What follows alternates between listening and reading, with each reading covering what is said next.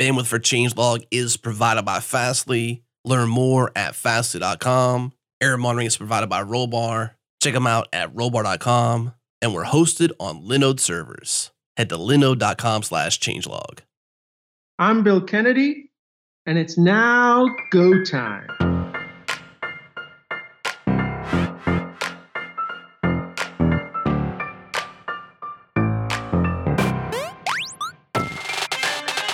It's Go Time, a weekly podcast where we discuss interesting topics around the Go programming language, the community, and everything in between. If you currently write Go or aspire to, this is the show for you.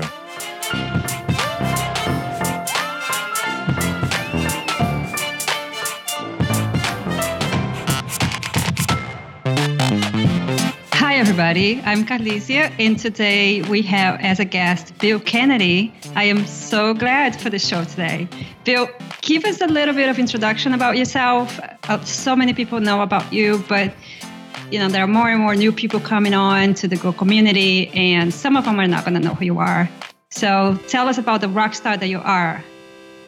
Oh, rock star. Yeah. Anyway, um, I found my way into Go back in 2013. I um, own a company named Ardan Labs with my best friend, brother, and business partner, Ed Gonzalez, down in Miami. And in 2013, we had to switch off of Windows and move into a, a Linux environment. I was coding a lot of C sharp at the time, and that's when we found Go, and I started writing some blogs and Eric and Brian, the other hosts on the show, invited me to um, join them in, in writing the Go in Action book, and that led to talking at the very first GopherCon. And then between the blog and the book, I started developing training material, and um, probably started training at the end of 2015. And now it's pretty much a full time job, day in and day out. And I still make it a point to write one blog post every month on uh, the goinggo.net blog, which we've now moved over to um, Ardan Labs, but everything gets redirected. And so I'm really just a software developer who's been writing software professionally since 1991. And um, I've been working in Go for almost five years. That's an amazing track records. Um, your your book is very famous. Your blog posts are fantastic, and your Twitter account is super active and also very insightful and very oriented towards Go. So, for people who are new to Bill Kennedy, make sure to look through the show notes and get the info info of how to find him online. And what are we going to talk about today? I thought it'd be fun to talk a little bit about um, the, some challenges and and and maybe some advice around learning and teaching Go. One of the things I do at the beginning of every one of my classes, I teach a lot of um, two, mostly three day classes. Um, and I'm teaching a lot of these classes because companies are having a hard time, obviously, finding Go developers that already have a, a few years of experience, right? I mean, the language is still new. And so I think companies are doing the right thing. They're hiring smart devs who want to learn Go. Uh, and then my training classes are really giving everybody about an eight to 12 month kind of head start or jump. And one of the things I tell every developer in the room is I, as I say, as we go through this material for the next three days, I need you to wear two hats. I need you to wear the student hat. Here you are, you're learning Go, and and you know I want to be effective in that way. But the end of the day, you're also going to be teaching Go, whether you like it or not, because the next round of developers that you hire are probably going to be trained, and I'm not going to be brought back in this room. It's it's going to be it's going to be on you. So I also ask people to look at the material that I'm teaching, not just as a student, but as someone who's also going to have to teach it. Uh, and I thought that would be uh, an interesting thing to talk about today. How do people respond to that? Do they welcome the the, the proposition of taking on the role of teacher because developers don't really see themselves that way if i can speak for every single developer in the world. Um, you know we do code reviews but like being a teacher being a mentor is a big deal. I'm just wondering if people are like oh yeah definitely i'll be teaching people. Well i, I think effective code reviews are teaching and i think answering questions it, it's all a form of teaching if it's not necessarily formal in front of the classroom. But I think what this does also in the classroom setting is it allows the more experienced developer to focus more on the material, even if they feel like they know it already. Because it's one thing to know something, and then it's another thing to know it well enough to be able to teach it. And vocabulary is huge here. And so I ask those, especially more experienced developers, to listen to the words I'm using. Look, look at how I'm presenting the material. I think it also it helps in the classroom environment to take that person who's probably feeling they're more experienced, maybe they know some of this stuff, and it gives them that opportunity to really focus on it in, in, in a teaching sense. So I know people I think get it and and and it really helps with focus in the classroom.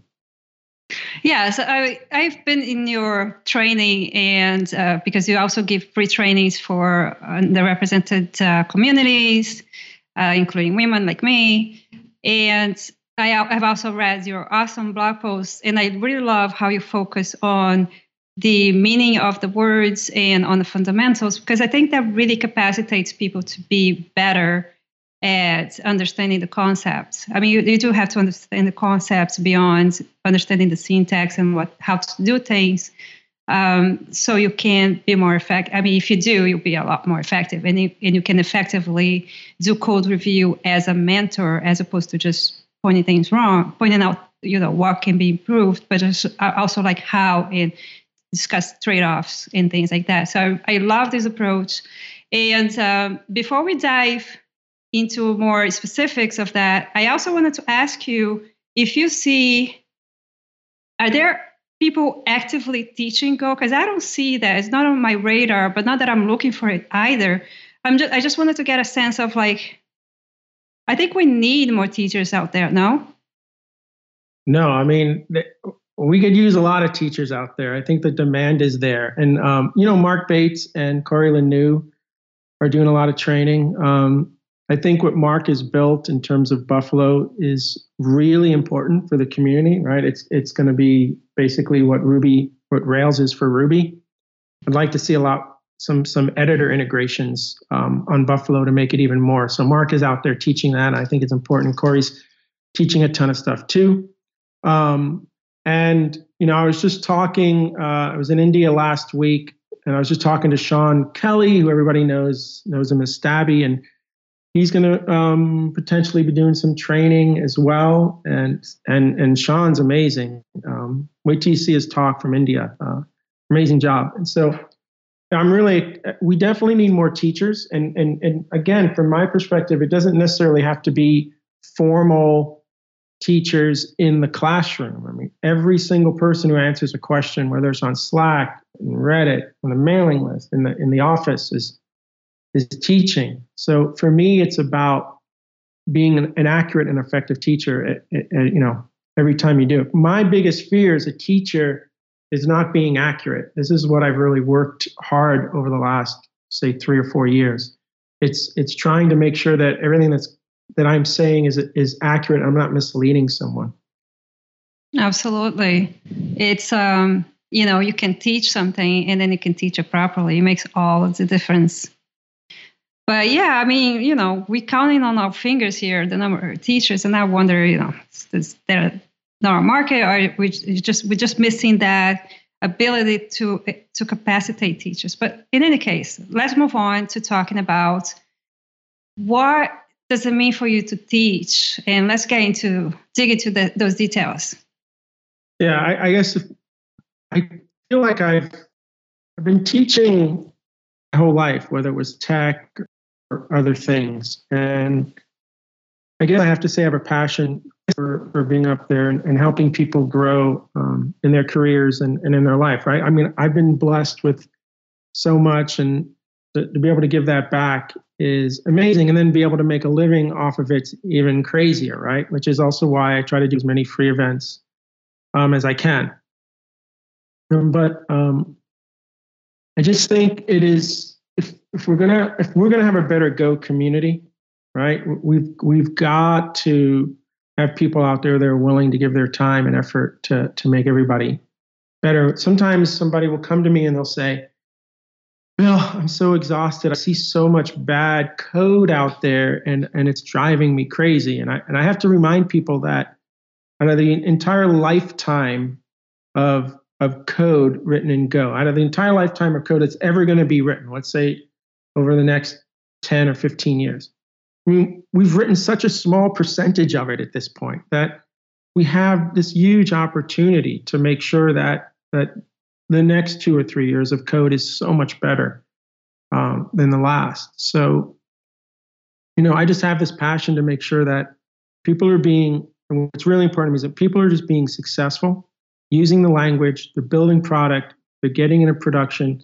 They're not getting to a point where they're like, let's, we have to replace this with another language, or this isn't working, or we hit some walls.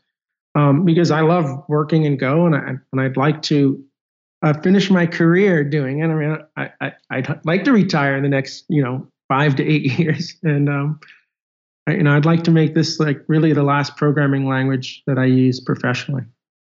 And you know, um, before people start thinking that you are being an expert teacher and being picky about uh, a, the proper way to write code, I want to bring up this talk that Dave Cheney gave in London at the Golang UK conference in 2016. Um, it was uh, something about design patterns. Uh, we will have it on, on the show notes. Um, but he, the message of his talk was in this moment in time, we who are doing uh, developing in Go, whether it's open source or proprietary software, it doesn't matter. We are setting the tone for the success of the language in the future. Because if we write it properly and efficiently and using idioms the way they're supposed to be used to take advantage of the efficiency of the compiler, etc., then the projects done using Go are going to be successful. And that's just going to generate more um, desire for people to pick up the language and, and use in new projects. Now, of course, the opposite, you could say that the opposite would be true. If we just write whatever codes, projects will be hard to maintain, and then Therefore, it diminishes the chances of Go being successful, which to us who know Go is a shame because Go is so is is such a pleasant language to work with. I mean, people have different uh, preferences for for why Go is awesome to them, but in general, there are a lot of a lot of benefits that people really like. We discuss this all the time here on the show. We don't need to go over it in this episode. With that said, in the name of the talk is uh, Solid Go Design. It's really worth watching. With that said, I would like you to talk about what is the big deal when we say how is it even possible that there is so much bad code written in go? Because one thing that we keep saying about go is that go is so simple to write. With, with something that's so simple to write how can there be uh, you know opportunities for, for writing such bad code? It's like i don't get it. I get it. But if i was you know an outsider and not used to um, seeing go codes i would be like how how can you mess this up if you want on one hand you claim it's so simple? And um, yeah so please tell us more about that. So i, I think let's define what we mean by bad first of all because it's a really open-ended term. And i think when we say bad we pro- uh, for me let's say we mean that it's not idiomatic Okay. And this is a word that I almost I don't like this word anymore. I think there was a time in the Go community where we got a little overzealous about code having to be idiomatic to the point where um, I don't think as a community we were um, being flexible enough where from where people were coming. And one of the things that I teach extensively is in the beginning, I don't want you to get hung up on idiomatic. I want you to get things to work and strive to improve your understanding of what are the best practices for the next piece of code you write. Because that's so important. If you come to the language and you can't get things to initially work, you're, you're going to walk away. And so I think one of the big problems we have is we've been trained from university over the last 20 something years to leverage object oriented principles in design. And in the languages that we've been using up until Go, that's exactly what we should have been doing. And though we could spend an entire show talking about is Go an object oriented programming language, uh, one of the things that I try to push is we don't want to leverage object oriented principles in design while we're writing code in Go. For me, it's all about data oriented design, and it's something that I focus pretty heavy on in the class. And so I think when we say code is bad, again, I think we're saying it's not necessarily idiomatic, and who can write idiomatic code day one? And then from my perspective, it's probably, and what I see the most is people taking what they know, which is what you're going to do, okay, and applying that idea into Go because this is what you what you know, and a lot of it's object-oriented programming. And people are going to be successful day one, and then hopefully the ideas they're going to come back and they're going to go, okay, that worked, and I got a program that's working. I, d- I did the same thing in my very first Go software, but over time we're learning that um, these aren't really the design principles that, that we want to carry forth as we move on. Um, and I think that this is what we're what we're really saying when we say, um, you know, all the code that's we look at code and it's bad, but what I'm really hoping is over time people can because Go is going to cause you to have to do and think about some things that just packaging alone, right? Like packaging alone took me a long time to to really understand in terms of project design and structure.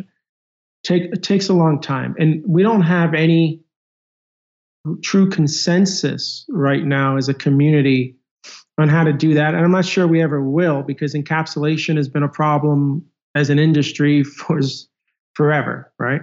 And I've got my ideas, and Ben Johnson's got great ideas, and other people have great ideas. Like for me, I'd love to see more people talking about packaging and, and what's working for, and what's not working for them. Um, so I think I have, we mean. Go ahead. No, no, I think I think I think that's what we mean. Yeah, I absolutely agree with you on the aspect of um, focusing on Go idioms. That drove me absolutely crazy when I started learning Go because you know everybody was like it, whoever was talking about uh, learning or teaching Go was talking about Go idioms, and I'm like, what are the idioms? And the the, the general answer was like, they're nowhere. You'll see it. You'll know when you see it. because there isn't like there now there are some websites out there that go over the some some of the idioms or all the idioms and it's great. And we have the proverbs which is a great guideline for the philosophy of go. And but so you were saying just jump in start doing it. I also agree with that because i am horrible. I like i need to know before i do it and then i never do it.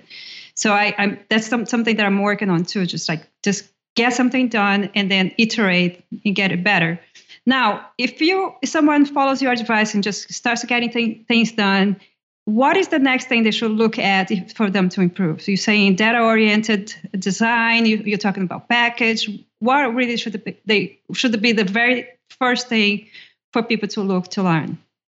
I, I think uh, so. There's this quote. There's this quote from um, Tom Love, who's the inventor of Objective C. I I, I mentioned this quote in every single class, and I have always found it to be pretty profound. And he, and he said, The software business is one of the few places uh, where we teach people to write before we teach them how to read. And it's kind of mind blowing when you think about it because if you, and I've got a ton of other quotes, and if you read quotes about how to write good, effective software, we talk about invariance and understanding cost. We talk about um, code reviews. We talk about writing tests. We talk about all of these things that, from my perspective, are driven from being able to read code, not necessarily write code. And I think if you really want to be a better software developer in general and, and a better developer for a particular language, I think ability to read code, understand the impact that code is having, understand, be able to visualize that code, is going to help you write code better. And for me, the idioms of the language are really about allowing you to take full advantage of what that language is trying to provide you. You know, and it's not again, you're going to get things done, but I think the question you have to ask, whoever you can ask it, is either how would you have done this, or is there a better way to do it? Now that you have a working solution, it's like, okay, I have a, I have a frame of reference on how to improve that. And one of the things I and nobody takes advantage of this, to be honest with you. And now I'm on a podcast, so I'll be flooded. But um, Satish, who who runs the um, the India um, conferences, a few years ago, did this thing called the Go Challenges, and there's nine of them out there. I'll have a, I can give you a link, and they were really awesome tasks. I mean, this wasn't going to take an hour. This was going to take people anywhere from a day or two or more. And they were really interesting challenges to write and go. But what was nice about the Go challenges is was, and it, it became a scalable because it was hard, but people would get a code review, right? And and we would do a code review, and it was a contest too. But one of the things that I, I tell people all the time is if you're looking for a project and you're not sure where to begin, then and this is when I'm doing the doing the free classes. Um, start with the Go challenges. Put that code in a repo because you need code in a repo anyway if you're looking for for work and I would give everybody a, a one code review for everything they're doing. You know, give you like a half an hour to an hour of my time and and and and give you as much feedback as I can on that first one and then go do the second one. And the idea would be that if you did all nine of them, by the time we got to the ninth one, you probably didn't need as much of a review. And I'm talking about more of a readability review, right? Like that's what's so important to me. The readability reviews are more important to me than anything else. That's that's where you begin to start to improve um, writing writing that code. Yes, absolutely. I mean, I my Go code improved a ton from getting code reviews um, when I started working with Go. So you're saying, but you know, not everybody has that resource. Um, and I would say also teaching and reviewing other people's code help helps you learn because you have to think about no wait am I even what I was thinking was right is it even right now I, I have to check before I actually write it and I tell someone that. Um, but I want to go back to what you were saying about read, read knowing how to read code. I don't get it. Please explain yourself. Are you talking about like what's the big deal? Because if I know Go or whatever language, right? If I know the syntax and I read a piece of code, let's say I, I know the syntax, but I'm not well versed in actually programming with it. But I've read a book and I know the syntax enough to read. So I can read. I can read the flow of the code. I can read, you know, this is a function. It's calling another another function. What are you talking about? What is the big deal with reading codes? What is so hard about it? So for me, we always tell people to write readable and simple code, right? And, these mm-hmm. are buzzwords and they mean different things in different languages. So when I say readable code in Go, this is this is what I mean. And I teach this in the classes. Uh, and there's two aspects to readability. There's one that's I, I consider more subjective and one that's incredibly measurable. So let's talk about the subjective one. And for everybody listening, I want you to um, put yourself in a mindset for one second. I want you to think about the team that you're working with, the team of people you work with day in and day out on whatever project you're working on. Most for most people, that's anywhere from three to five other people. All right. I want you to think about yourself and all of those people. You got them in your head. Okay, good. Now I want you to ask yourself a, a, a single question. Do you consider yourself to be the average developer on your team? And by average developer, what I mean is that the average developer should be able to comprehend without any issue every line of code that's being written. There shouldn't be anything that's that's clever for that person at all. Everything is comprehensible. This is why I'm saying it's subjective. So ask yourself, do you comprehend every line of code that's written in the code base that you're working? Are you the average developer for that code base?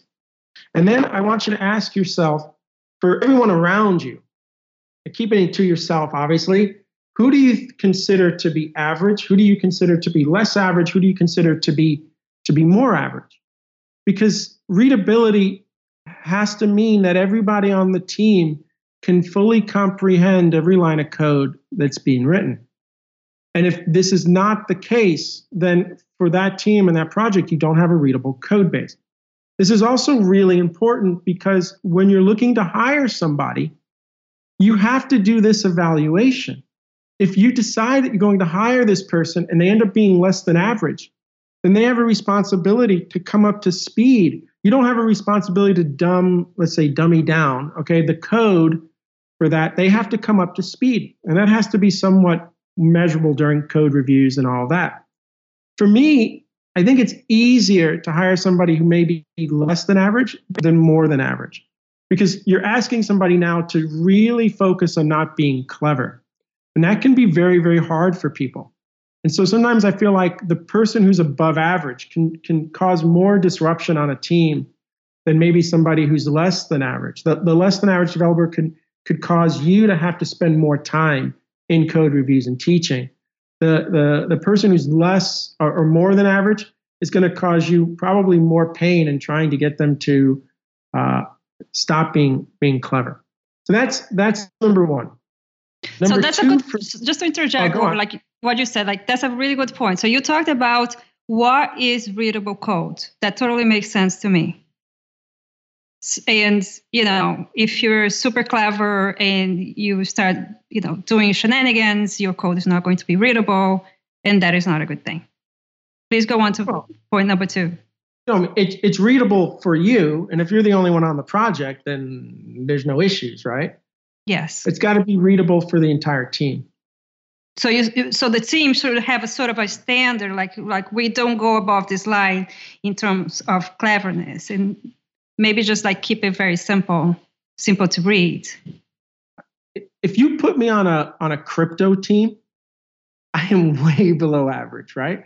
Like I've got a lot of work to come up. They cannot be be making the code, let's say, necessarily simpler in certain ways for me, right?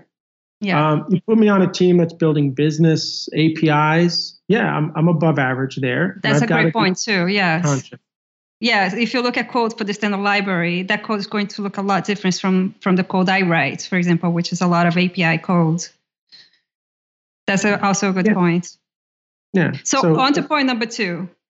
So number two for me is about not hiding cost. Readability is about not hiding cost. It's about writing code, whether it's at the line level, whether it's at a function level, where you understand not just what the code is doing, but the impact that code has on the application, on the machine, on, on what you're doing. And this is something I think that Go shines because from a Go perspective, our model is not a virtual machine. It is the real machine. And for a lot of people, this is a whole brand new concept. When, your when your programming model is a virtual machine, then we can take a lot of liberties in the syntax, like an object oriented syntax, let's say, because the virtual machine is there to worry about the mechanical sympathies and to, and to worry about um, the cost of things. But when the real machine is your model, then you have a, a some level of responsibility to do things um, in a way where we're not hiding cost and that and you are sympathetic. I mean, the, the compiler and the runtime are amazing at providing layers of simplicity and layers of mechanical sympathy. So the burden of things that we'd had to worry about, let's say in a language like C, go away but we still have a responsibility to, to write code that doesn't hide cost. Cool. So let's talk about. Um, I have a question for you. For example, in, in, on my team, we have a sub team that's uh, the scalability team. They are going to worry about scalability issues. I don't have so much to worry, worry about that because that's their specialty. I'm not on that team. Now, give me an example of, of hiding what's uh, what's hiding costs in Go in a specific, uh, and why should I, who I work on a, on a uh, for on a team that has a specific group of people worrying about efficiency, uh, how what do I have to do um, to be like, you know, write readable um, it code and code that has the attributes that you described but i'm particularly interested in the hiding cost. What does that mean? Give me an example of what that is and why should i worry about it? So one of the best examples i can show in the classroom is an object oriented programming language that provides what we call features around constru- uh, constructors destructors move constructors copy constructors and operator overloads right Mm-hmm. Languages like C Sharp, Java, C, they give us the ability to add these constructors and operator overloads. So during the construction of a value, we can do these things behind the scenes with the idea that these are features that the developer doesn't have to worry about. But if you notice, Go doesn't have constructors and destructors and operator overload. And right. from my personal opinion, I mean, I've never talked to the language team. Um, I think it's because these constructs or quote unquote features hide cost.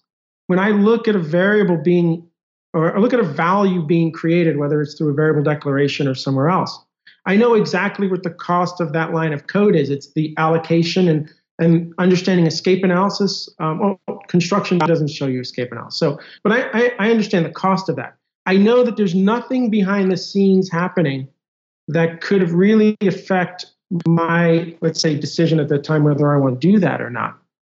And so that's what I mean by hiding cost. If we encapsulate things for the sake of encapsulating to generalize, and we've lost our ability to understand the impact of any given line of code or even any, any function call, we're now hiding cost. I saw somebody, I'll give you a Go example. I was doing a code review, and somebody wrote a function that had one line of code in it, and it was a map they were it was a map of like string interface, right? So you had this generic map, and there was a type assertion that they were doing on the key lookup, and they abstracted that one line of map code with the type assertion because their, their, their answer was that line of code looked too complex and they thought wrapping it in a function would make it simpler.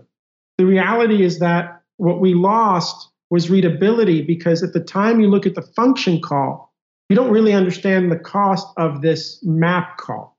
And the reality is you didn't need the function call. I mean, we're Go developers. Show me the map and the, and the type assertion. And that's like an abstraction that's really not providing value. And so when I talk about cost, I want to make sure that we can look at any line of code, and we can and Go, and have a, a reasonable understanding of the impact that that code is going to have on the machine, on our application. And it's also writing functions, abstractions that are precise and not generalized. So we can also understand what that encapsulation or abstraction is doing and the impact it's having. Yeah, but I, you know, I get uh, confused with uh, so many different advice, and it's hard. Like, obviously, I'm just going to say the obvious. It's there are different phases of development. There are different levels of uh, programming, programmer knowledge, and different levels of needs. So, what I what I want to talk about is, for example, at what point I, I see the benefits of uh, worrying about the cost and the impact on the machine that the language is having, but maybe talk to us a little bit more and then we can move on about at what point do you worry about it? Like as you are writing, or do you do an analysis to see where your code is having a negative impact in terms of cost? And, and then go from there, or do you think about it all the time as you're writing codes because we can speak to different we are speaking to all developers uh, at least we try to um, to be of help to everybody right? So the team the, the people who are the experts uh, they're going to know how to do this stuff. They're going to know exactly how to analyze the codes how to fix how to address these issues. And then we have the people who are coming in and we're telling them just do it. Just do it and then move on to the next thing. And then we have like people, uh, which I think are the majority of developers who are neither of those groups, and they writing code day, day to day. And then my question to you is, what do you tell those developers? Do you, do you tell them to be always on the lookout on the lookout for those efficiencies and uh, opportunities, and how do they learn this stuff? So this is the this is what this is when I start getting chills about the language and the engineering behind it. Performance of your Go program is going to come from three places. Okay. We could say that it can come from algorithm efficiencies, right? If you can do something in 10 instructions instead of 20, it's going to be faster. But the hardware is so fast today that you can have levels of inefficiency in your algorithm and still get enough performance. Two, um, garbage collection, right? And and, and then we've got a low latency garbage collector, and we talk about it running under 100 microseconds. The reality is, is that if we're allocating values to the heap that really shouldn't be there, there's going to be a performance cost to that. Again, we always want to talk about performance as is it fast enough? Third, um, and Damien did an amazing talk two years ago at .go. It's about how efficiently we can get data into the processor today and um, the mechanical sympathies about that. And if we break these three things down, Go is really pushing us in the right direction for all three if we take some time to just look at what the language is providing and then again start looking at some some basic idioms and patterns so we talk about what damien is saying today that performance today comes from how efficient we can get data into the processor. He's talking about caching systems. If you've noticed go basically has three data structures. Arrays slices which is an array underneath right? It's a vector and maps. And and and, and the key to these three data structures and, and maps are doing this underneath is that it lays data out in a contiguous block of memory. And this is going to create predictable access patterns, and this is going to do these things. So the funny thing is, is as a Go developer coming in, the, the, the compiler, right, the language and the runtime have taken care of all of this for you without the need of a big, heavy virtual machine. Just by using a slice to store your data, you're already doing the best thing you can.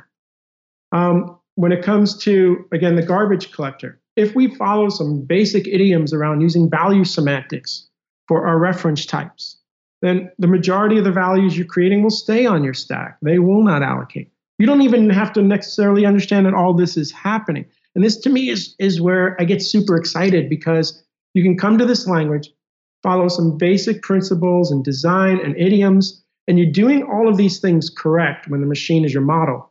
And over time, as you learn more and more and more, you start to understand why you're doing this, and that's what I try to do in my class. Get you to appreciate why Go has slices and arrays and maps. And so you want to use it for yourself and you understand the brilliance behind that. And we teach escape analysis only so you can appreciate the value in the pointer semantics that the language gives you and effectively use them.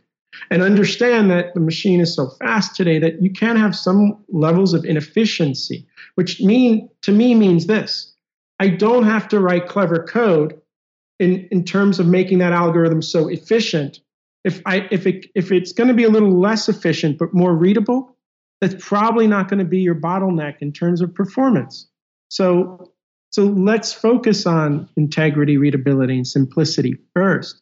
Let's do those readability code reviews first. And then what's brilliant about Go is it says you don't have to guess about performance.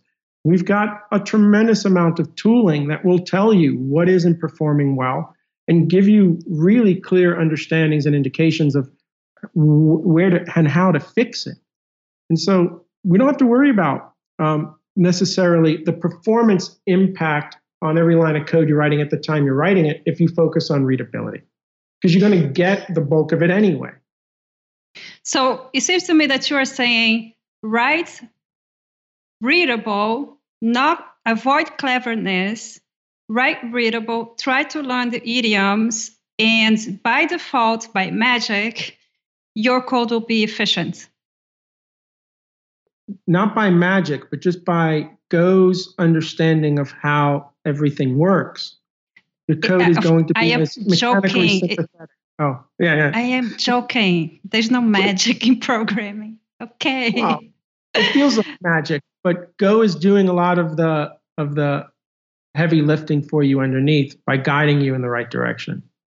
Yeah, but my my saying magic it was more to, as to say this is sounds fantastic. I, it's the lang- the engineering behind the language is nothing short of amazing in terms of its ability to kind of abstract a lot of the complexity and, and the simplicity that it brings. I mean, just on the concurrent programming side, because I wrote multi-threaded software for a very long time. And you know, I want to be able to tell everybody Go has made it easier to write multi-threaded software. It absolutely has. But if you don't, if you didn't have to try to write software with operating system threads directly in the past, you wouldn't really understand what Go has done here. I mean, from a concurrency side of things, what Go has now done is it's taken a huge burden off of me to try to understand how to effectively use threads depending on the workloads that I'm having. Do I need to use pools? Do I need this? To a point now where I just have to think about what is the work I have to do? What is the best way to break that work up or to distribute it across the number of threads, in this case, or the number of cores that I have? And let go in the runtime and the scheduler. It's incredibly intelligent about what code is doing do all the real technical work. It's brilliant. You still have responsibility for dealing with synchronization and orchestration, which is complicated enough.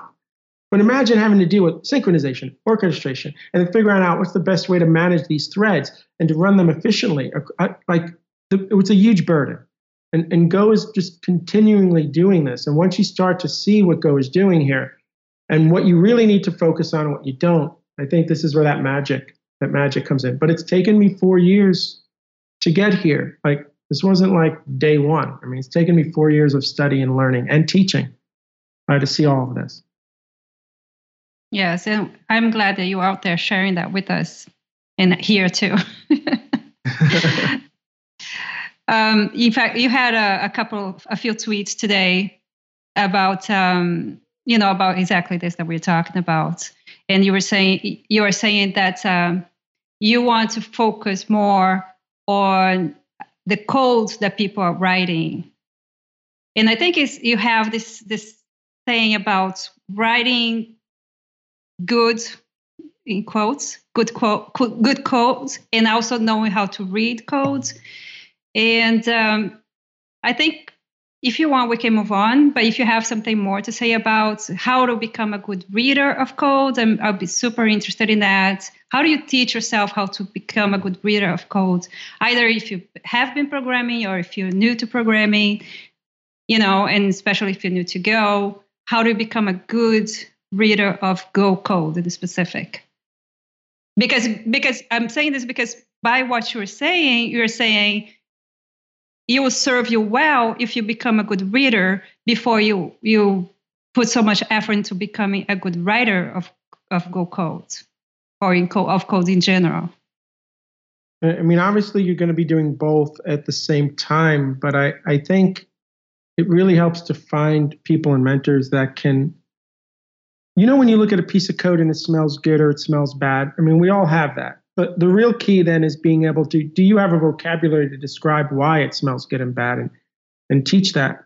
But the one thing I've really learned over the last couple of years, um, as relates to uh, this programming language at least, is your value and pointer semantics on the data that you're working on is everything. It allows you to understand the impact your code is having on the machine. It allows you to have a consistency with the data because everything you do in a software program is data oriented. It's they're all data transformations. And if you don't understand the data, you don't understand the problem. And if you don't understand the semantics you're using with that data, are we using value semantics? Are we implementing kind of like immutability around that data? Are we using pointer semantics? Is this thing always shared? You can get lost very quickly around what are my concerns right now as it relates to how I work with this data and the impact it's going to have when I mutate it. So for mm-hmm. me, and I've written a bunch of blog posts on this too, semantics for me is like key core number one. You learn semantics and you implement and you implement semantic consistency in the data that you're working with, and, and that can just go such a long way to everything else.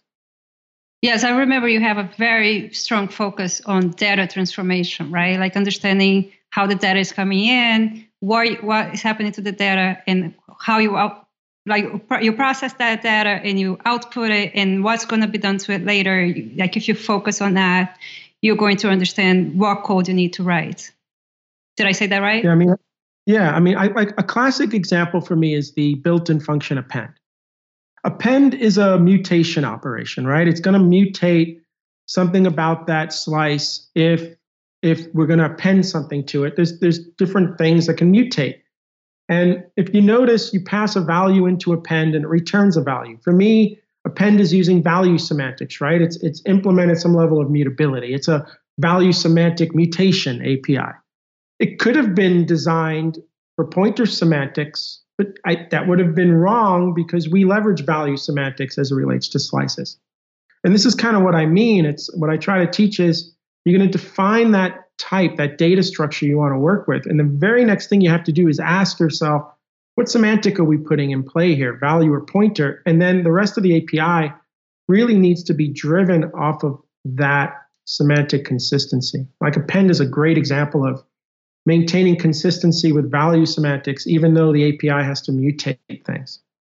Mm-hmm. And I think learning that, and I heavily teach that in the classes now, just learning that alone can really make sure that your, your code base is clean, consistent, and I think can grow better over time, especially with, with developer turnover. Do you? So you said you have blog posts that talk talk about this. I do. I wrote uh, four parts. I, I wanted to talk about this, and I ended up having to write a four part series that started with how pointers work. Because in order to really understand the semantics, you had to start understanding how pointers work and escape analysis, and then we can get into value and pointer semantics, and then we can get into kind of like design. So there's a right. four part series there that starts um, with escape analysis, and um, it allows me to drive that in. So I'll, I'll send you some links on that too. Yeah, so that's like the second thing you mentioned you're going to give me links for, and I want to make sure that I do get them. So please, um, let's remember. Okay, so what is the next thing we can talk about? Still under the topic of te- teaching, I actually I do have some questions. Um, I don't know if you're done. No, throw throw. I mean, I don't know how much time we have, but yeah, I'm here. We have about uh, 10, 15 minutes left. Um, so one thing that uh, I I've known you, Bill, for since I started um, doing anything with Go, which was back in 2015, and I've seen you speak at conferences. I've seen you teach classes, and I've seen you just hung out with you at conferences. And the level of stamina you have is absolutely crazy. And um, we are curious to know how do you keep it up? Do you have a regimen? Do you have like is it the water you drink? What is it that you do? Because I want to, you know, I want to get give me some of the some of whatever you do. That is funny. So um, I'm going to be it's honest just, with you. I'm sorry, interjection. And the amount of travel you do is just mind-boggling. I could never do it. The amount of travel I do is mind-boggling, and I don't even know how I do it at all, to be honest with you. Um, over the last six months or so, I've learned um, to take yoga very seriously. I can actually sit on a plane with my legs crossed, right? Now, which helps my back so much, I, you can't even imagine. Um, so I think the yoga has been huge for me as I'm getting older. Um, but you know, when I'm on the stage or I'm in the classroom, I feel a, a personal responsibility to not just teach, but to entertain people that are there because it's a really long day. Um, and if I get a group that can feed the energy back to me, I could do it all day. When I get a group that is dead, and it happens, um, it, it's a it's a struggle. Uh, one where was I? I was uh, I was in a training, I think at the beginning of the year. I'm not going to say where, and the group was just dead. It was a three day training. I was exhausted by the end of day one, uh, even more exhausted at the end of day two because there's no energy coming back at me. And like halfway through day three, I finally just stopped because I couldn't do it anymore. And I just said to the group, I said, "You guys are killing me. There's, you're just like straight up, nothing's coming out of you guys. I don't understand what's going on. And they all just kind of turned around to me at the break and they're like, Bill, this is the best training we've ever had. and I wanted to strangle them. I'm like, guys, you could have been telling me this. Like I could feed on that energy, you know? And so I think, I think energy from people is is so important. And so if I'm on that stage and I'm and I'm, I'm getting animated or I start animating more in the classroom, it's because I'm trying to, as uh, Florin just said, I'm, I'm trying to be a vampire and, and and take the energy energy out of the room. So I think for the most part, that's how I do it. Now I won't lie, um, having a couple of espressos during the day can really help too. But I need that energy from people, or I I will be as exhausted as as you can imagine. Yeah, I guess it's the espresso. I should drink more espresso. Not the espresso. You could get like you could start shaking. I, I won't have more than I'll have one in the morning and I'll have one after lunch. I, I, I try to keep the espressos down to like to just two. But if I'm in a room that's dead, then I will definitely need another one at some point. So if I walk into your classroom I need everybody energized and happy and telling jokes and and and you know it's I know it's me talking for basically seven hours straight with that hour break for lunch, but uh, the more the interaction, the better. there we go. And bring espressos with you. you got to have an espresso machine as part of the contract. yeah.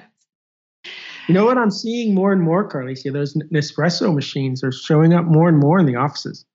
Oh my goodness, I'm a trendsetter. Oh. Look at me.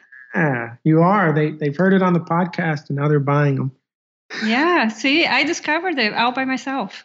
all right, all right. I have you to thank for it. You know, spend yeah. a ton of money on that machine. Anyway, should we move on to uh, Go projects and news? Sure. I think you have some stuff to mention. I do. So I was just in India for the the Go the Go conference out there. Uh, very quick backstory. So I met a young man last year named Aman Kapoor. Young man. He was in school, and he wanted to take my training class last year. So um, I was fortunate enough to get him into the training class last year. And I got to meet him again this year.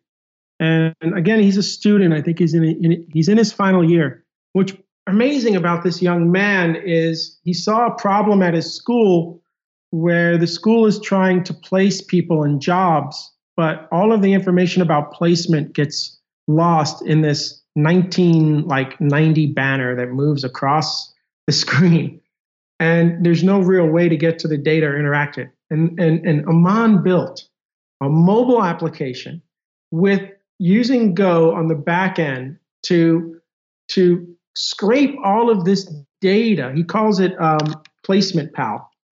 To scrape all of this data so the students don't have to like miss anything. They can see all of the opportunities they have for getting jobs.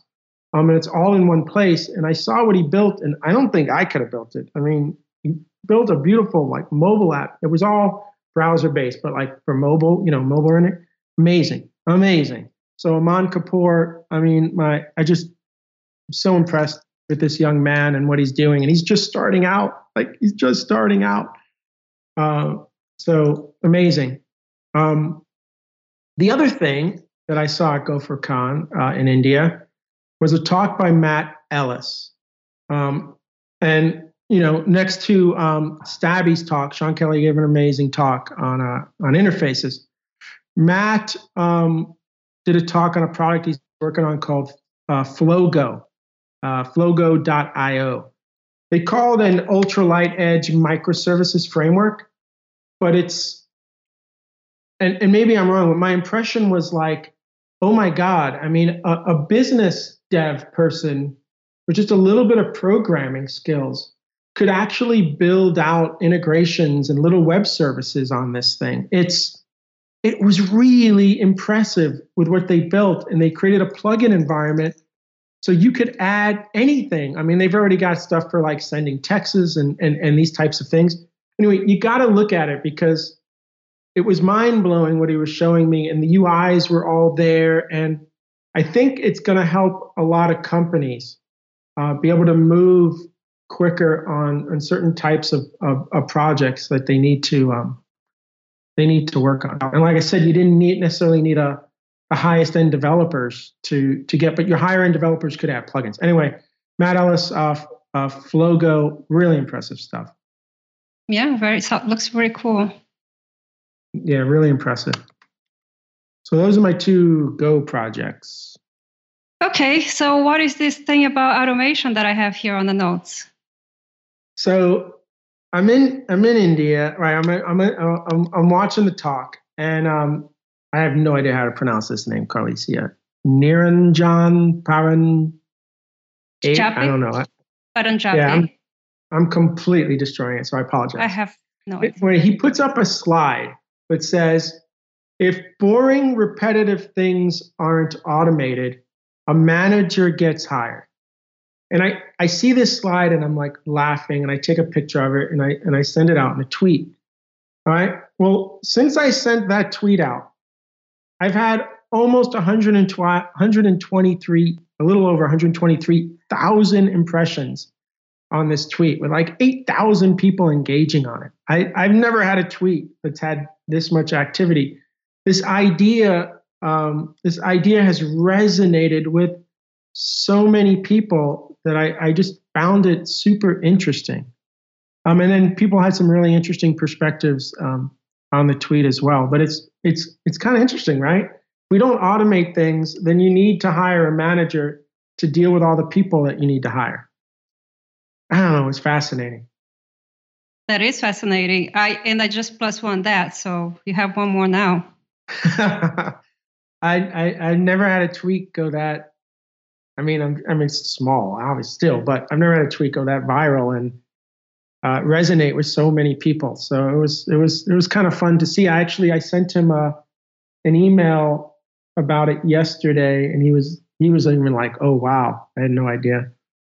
Now, I want to call it a wrap pretty soon, but before we do that, I do want to ask you about uh, CFP submissions. Um, I know you have some tips for us, and um, conferences can definitely use uh, good talks. And for us to get good talks, the submissions have to be good. So tell us. Yeah, just really quickly we need to see a whole new set of people come up and start speaking. I mean, can't be the same people over and over again. I mean, I'm sure everybody's tired of hearing me, right? And I and I'm really not speaking much anymore on stage unless um, I'm trying not to. I'm doing a lot of trainings, but um, in in helping people and looking at at submissions, um, what I'm finding is either there's just not enough detail in terms of being able to make a, a solid decision. And sometimes there's too much detail can hurt you as well. You've got to kind of have this medium where the reviewer can get a good sense of what this talk is going to be. Can it fit properly within the time frame, and and can you deliver it? And Carlisia, as you know, we have that document that um, kind of gives a really great guideline into preparing a talk and the CFP. Yeah, and the Dave Cheney's recipe that we sort of put together. Yeah, yeah, stole. Um, yeah, yeah. Um, and we keep, I keep asking people all the time. I go, people have these amazing ideas for talks. I'm here to help. Like, just reach out. I'll work with you on on that document, and you'll have a very solid, um, very solid content to be able to submit. And I think you'll have a higher success rate of uh, of getting in now that I've kind of been on, on both sides of it. And I just really don't want to see people hesitating at all. Uh, everything you're doing is is amazing, and the community should should hear about it one way or the other. So, so don't hesitate to submit a talk, even if you want to start with lightning talks. Um, a lot of times you're going to go through the same process anyway.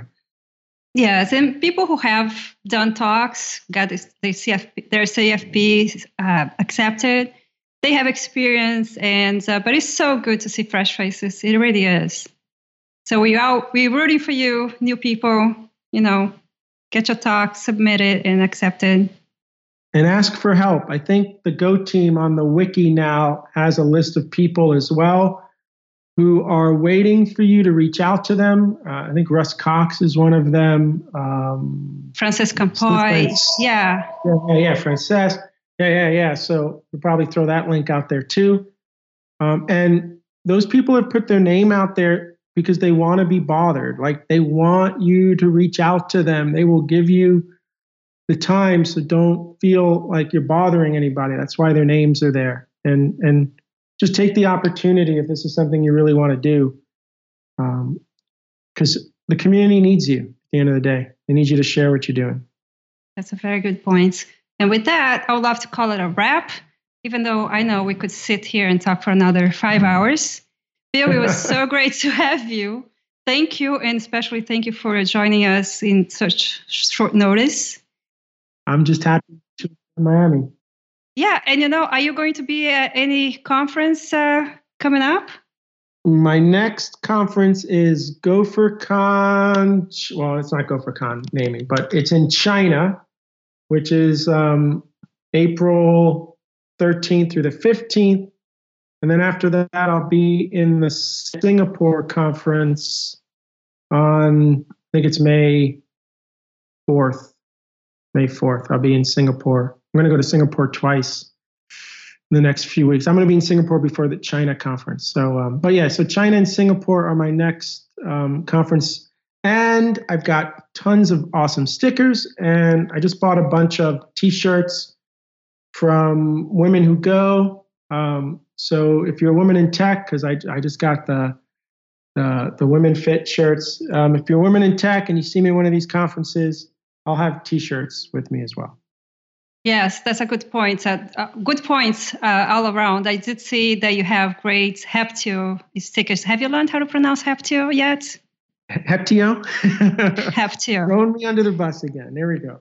Sorry, I had to say that. at least I think that's what's how it's pronounced. And yes, so there is an initiative to collect funds to send people to GopherCon, uh, people who otherwise would not be able to attend. So, and um, if you give you give your money, you'll get an awesome T-shirt in return. I got myself two. Well, one for me, one for somebody else. But the point is, the T-shirts are so cute. And with that, I would like to congratulate the panel, which is me, Carlisia, and uh, all the listeners. Thank you, Bill. Um, and everyone, check us out on Twitter at GoTimeFM. If you do have any suggestions for future show, topic, or guest, go to github.com slash GoTimeFM slash ping. And with that, bye everybody. Bye everyone. Thanks for listening. All right, that's it for this episode of Go Time. Tune in live on Thursdays at 3 p.m. U.S. Eastern at changelog.com slash live. Join the community and Slack with us in real time during the shows. Head to changelog.com slash community. Follow us on Twitter. We're at GoTimeFM. Special thanks to Fastly, our bandwidth partner. Head to fastly.com to learn more. Also, Linode, we host everything we do on Linode servers. Head to linode.com slash changelog. GoTime is edited by Jonathan Youngblood, and the theme music for GoTime is produced by the mysterious Breakmaster Cylinder. We'll see you again next week. Thanks for listening.